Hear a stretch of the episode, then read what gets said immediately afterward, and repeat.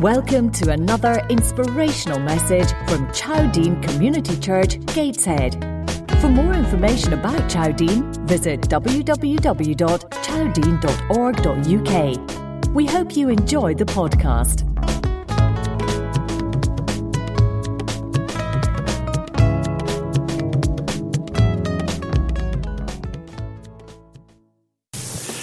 Well, morning everyone. It's great to see so many happy smiling faces. See, as soon as I said that, everyone smiled. Suggestive. Um, but yeah, it's, it's good just to be able to come together into the presence of God and to worship Him. And this morning we're just going to look at what it really means to worship. Now, going by the uh, Merriam-Webster dictionary, the English word for worship means adoration, veneration, exaltation, and the magnification of God. It's when we respect, esteem, love, admire, and even dote on God that we are worshipping Him. And you see, worship is totally concerned with the worthiness of God, not the worthiness of the worshipper. Now, if we look into the Old Testament, one Hebrew word that occurs consistently and is used for worship of God is shachah. It occurs 172 times, and it can be translated as to bow down, to make obeisance, that's reverence, to do reverence, to fall down, to prostrate, to stoop, to, to crouch, to beseech humbly. And you see, every use of that word shachah in the Old Testament indicates an action. So worship wasn't meant to be passive, it was meant to be active. Now, when we get to the New Testament, the most commonly used word for worship is proskuneo. I love that word. And it's used at least 59 times, and it means to kiss towards to kiss towards. Some scholars say it means to kiss the hand in admiration. Others say it would better signify kissing the feet in homage. You see, that New Testament word, proskuneo, I think is more descriptive than the old Hebrew word. To the bowing is added kissing, and that requires contact. You see, we can bow at a great distance, but we can't kiss at a great distance. Kissing requires contact. And God wants contact. He wants us to make contact with Him. So worship is more than an attitude. It's an attitude expressed. You know, oftentimes I come to church and I really don't feel like it. You know, you might have had a bad day, you might have had an argument, um, you might be thinking, well, I've got to go because I'm one of the leaders at the church and I need to be there, that's not the right attitude. That doesn't, what does that say about me? It says a lot about the condition of my heart. And when we feel like that, it really does speak to us about the condition of our heart. You see, the magnitude of the attitude determines the measure of the actions. And a lukewarm heart cannot perform boiling hot worship nor can a rebellious life revere God with any depth of sincerity. See, God wants authenticity. He wants us to be real. He wants our heart. And we can pretend, and I'm sure there's a lot of times when you go to a lively worship, there's a lot of people who are just caught up with the music and the atmosphere and the ambience, but they're not really worshiping God from their heart. But sometimes if, you know, it's silent and people are not really doing anything, descriptive or active, that also can say something about the condition of our heart. See, what's going on in the heart determines what's going on in the outward expression of worship. And that's maybe the reason why at times our worship seems dry. There's something wrong on the inside. And I know that's true of me. If, I'm, if the worship's dry, if I'm dry, it's nothing to do with God. It's all to do with me. It can't be God's fault if our worship doesn't seem exciting. So as we've seen, there's numerous words to define worship, but there's one in particular that encapsulates the priority that we should give to worship as a spiritual discipline. And it comes from Webster's dictionary. It says, worship is to honor with extravagant love and extreme submission. Extravagant love and extreme submission. Now that can't come from a lukewarm heart. That can't come from a superficial relationship. It has to come from the depth of our heart and from the, um, the, the relationship that we have. You see, worship should be a natural response to a promise of deliverance from bondage. Now we've all seen people, we've, we've had people come to church who've been released from the drug culture, who got saved having served prison sentences for all kinds of heinous crimes. And generally speaking, and I remember Rob Joy was one of them. Rob Joy was this guy, he wrote a book about it, and he was demon possessed, this guy. He was evil. And, and he admits that he was evil. And he got saved. And once he got saved and his heart was changed, he was exuberant in his love for God because God had done so much for him. God had changed him. The change had been massive in his life. So he wanted to do nothing else but go and tell people about Jesus and about what God had done for him. He worshipped God with exuberance because God had delivered him. And maybe that's our problem. You've all heard, well, most of you heard my testimony. And maybe at times I don't recognize how much God has done for me because my salvation, my acceptance of Christ didn't come from uh, some massive change in my life. I didn't have to get saved from drug addiction. I haven't been to prison. So maybe it was I didn't recognize the enormity of sin. Because sin, no matter how small it might seem to us, is still sin in God's eyes. So when I see people like Rob Joy and Dennis Tinerino, my friend, the great bodybuilder from America who was a fantastic evangelist, he could walk into a room and it was almost as if people started to worship just because he brought the Holy Spirit in with him and he exuded the presence of God in his life. He was worshiping every single moment of his life. And I would say to him, wow, I just want to be like him. Why can't I be like that? Why doesn't the room light up when I walk into it like it does when Dennis does? And it says a lot about the condition of my heart and our hearts. You see, these people were doing something as an expression of an inner attitude or feeling, and their body was helping to exhibit their emotions. You know, in Britain, in England, we're kind of um, we're reluctant to demonstrate our emotions. So we might be singing, and sometimes I think we sing and we really kind of feel it and we mean it, but we're standing there like this. I love you, Lord. I really do. I just don't want to show it too much in case I make a fool of you. I, I mean, you know, it's, it's that kind of thing that holds us back, I think, into getting into the presence of God and experiencing all that he has for us.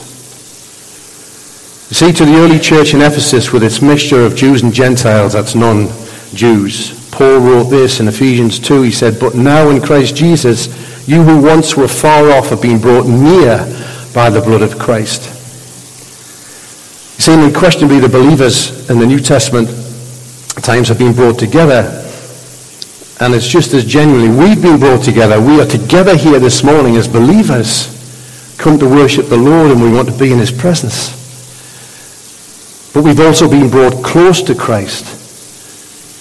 So as I said before, if the Old Testament saints could kind of worship at a distance and bow down to this God at a distance, the New Testament saints, we who know Jesus, are beckoned to get close enough to embrace God, to love him, to pour out adoration to him intimately, to touch God in a deep-seated worship with our senses and our emotions and our wills.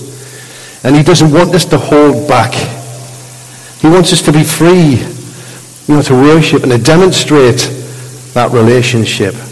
Psalm 29 says, Ascribe to the Lord the glory due his name. Worship the Lord in the splendor of his holiness. And in Matthew 28, then Jesus came to them and he said, All authority in heaven and on earth has been given to me. That's who we worship. We worship Jesus, to whom all authority under heaven and earth has been given. The guy who uh, was fully God, fully man, who came and died on a cross so that our sins could be washed away. All we have to do is to put our trust in him, is to turn away from the selfish life that we led before. So true worship, in other words, is defined by the priority that we place on who God is in our lives and where he is in our list of priorities. I ask myself that question every morning when I get up. If I'm tempted to switch the telly on and catch the news, hang on a second. What about God? What about putting him first? What about reading some of the word first to set myself up for the day? And that's what we need to do. And true worship is a matter of the heart expressed through a lifestyle of holiness. It's a lifestyle. We don't come to church and put on a show, or we shouldn't and try and give the appearance of being followers of Jesus. On a Sunday, we need to be followers of Jesus 24 7. And we worship God because he is God, full stop. Psalm 96 says this For all the gods of the nations are idols, but the Lord made the heavens. Splendor and majesty are before him, strength and glory are in his sanctuary. You see, we've got to worship the one who is worthy simply because of his identity. And in this screwed up world of ours, where we hear all the time about gender fluidity and uh, different identities, well, you see, Jesus represents in human form the omnipotent, omniscient, omnipresent one. And we don't worship God just because he's wealthy. Wealthy in the sense that he can give us anything. Do we worship God only for what he can do for us? Or do we worship him because he's God and that alone demands our worship? Yes, he can meet our needs, he can answer our prayers, but when we focus on the worship of the worthiness of God, not his wealthiness, then that will bring a change in our hearts. This is the promise that when we worship God with extravagant love and extreme submission, God will commune with us. And the promise isn't that we'll feel great or the heavy load will be lifted, but that God will come. He comes and he communes with us in response to our worship. Psalm 96:13 declares, "Let all creation rejoice before the Lord, for he comes, he comes to judge the earth, and he will judge the world in righteousness and the peoples in faithfulness." In other words, when we worship God, he will first inspect our hearts. That's what he's interested in. He will inspect our hearts. The other benefits that we tend to expect because we lift up our hands or shout with our voices are worthless if our hearts are not right with God. We need to get our hearts right with God.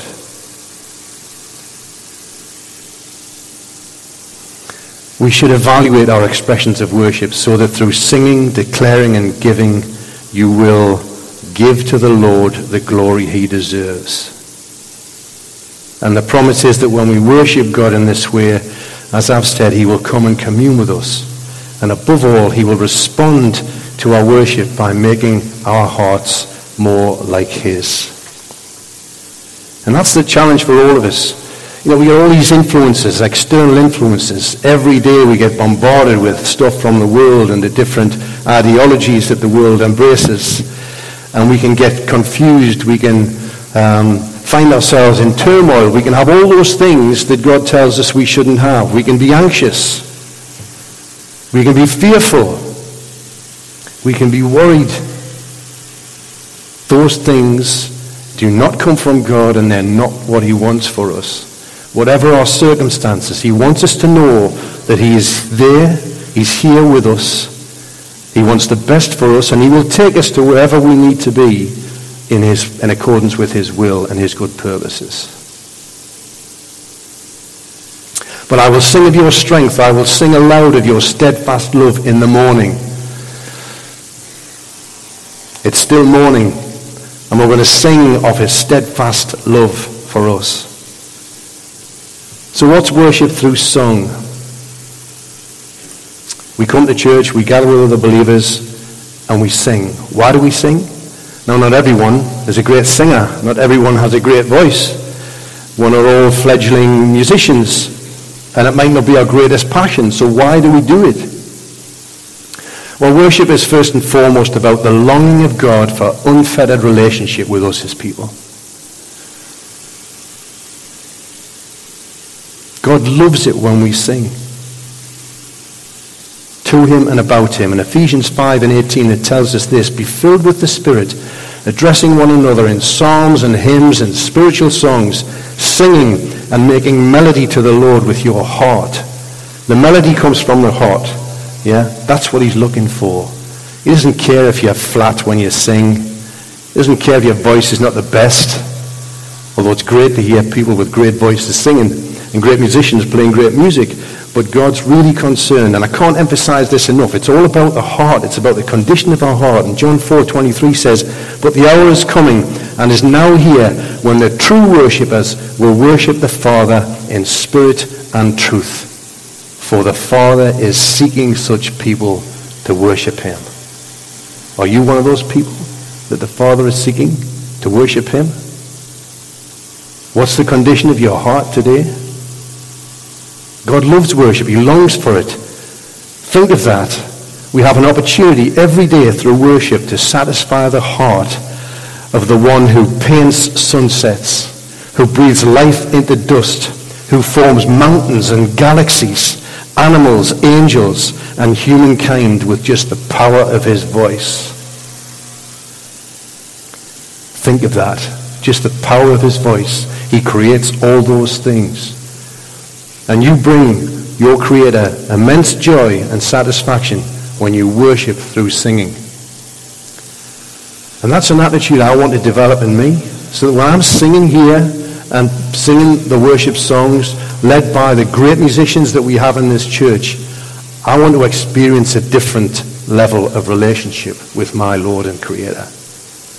I want the expressions, the words to come from my heart, and that should be the desire of all of us. And the power that will come when we get to that point will be amazing because God is after your heart. And music has this profound ability to reach past our limited understanding and help our hearts connect with the one who is limitless and eternal. In worship, we can sing to God songs of adoration, thanksgiving, high praise, and unadulterated love in response to his character, his nearness, and his devotion. Simply put, in worship we give and receive that which is most important love. That is most important.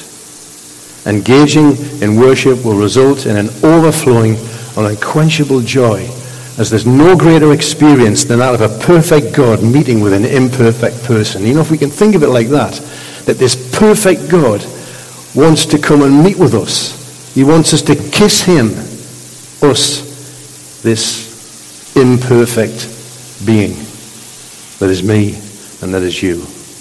We're all imperfect. But the perfect God wants us to draw near. He wants us to hug him, to kiss him, to love him, to demonstrate from our hearts that we really do put him first in our lives. So we should take time in prayer to reflect on the importance of worship and connect directly with the heart of our Heavenly Father. So I hope that we're going to worship um, this morning um, as I bring this short little presentation on worship. And preparing for this, God has been talking to me more than anyone else. Everything that I've said it's challenged me. It's had me almost shaken in fear. Not the kind of horrible fear, but that fear of God, that fear of the Lord that said, wow, Lord, I don't want to be superficial. I don't want my worship to be just from my mouth and from my head. I want it to come from my heart. So let's allow Scripture to fill us with a longing to connect directly with our Creator through worship. Psalm 100 says this Make a joyful noise to the Lord, all the earth. Serve the Lord with gladness. Come into his presence with singing. Know that the Lord, he is God. It is he who made us, and we are his. We are his people and the sheep of his pasture. Enter his gates with thanksgiving and his courts with praise. Give thanks to him and bless his name.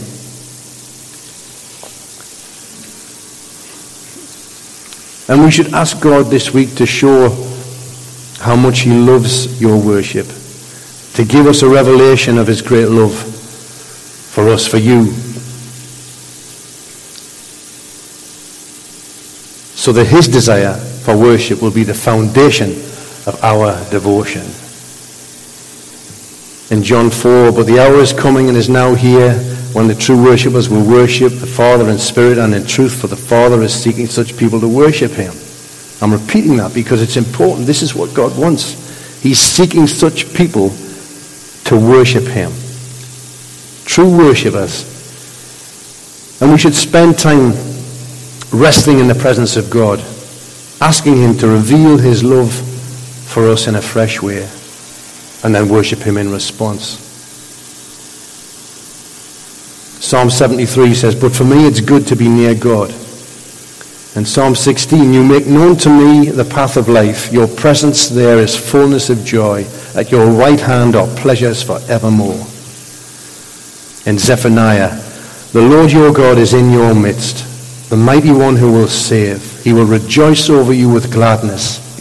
He will quiet you by his love, and he will exult over you with loud singing. Let's take those words, Todd. If the band want to come back and get ready to, uh, to lead us in some worshipful singing.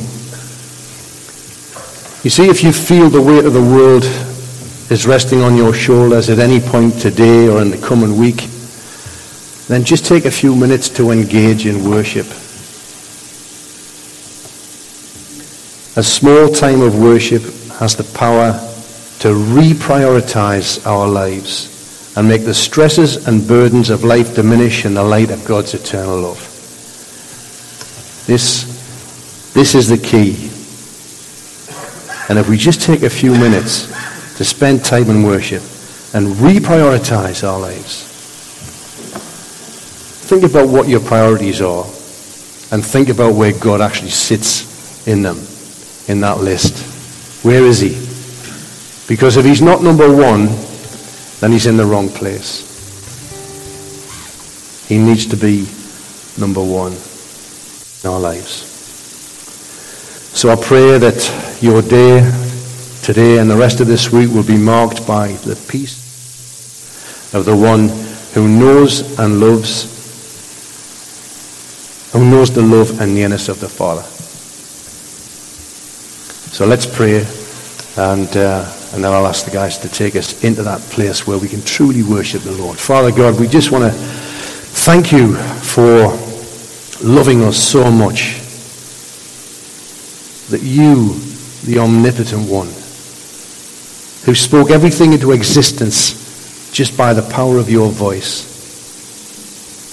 are interested in us. And you desire to commune with us you want us to worship you just for who you are, not for what you can do for us.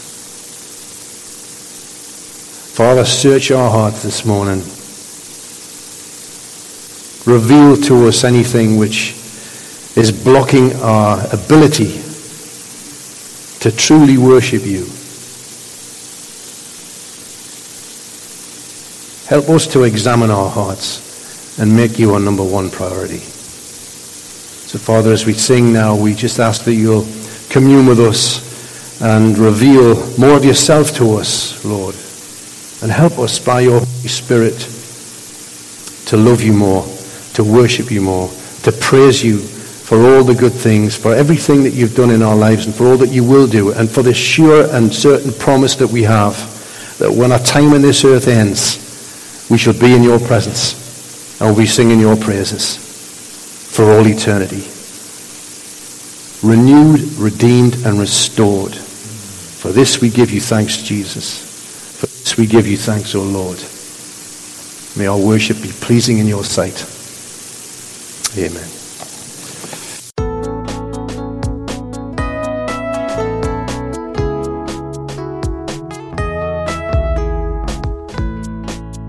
This is the end of this message. We hope you enjoyed it. If you want to find out more about our church, please visit www.chowdean.org.uk and please take a minute to rate our podcast on iTunes.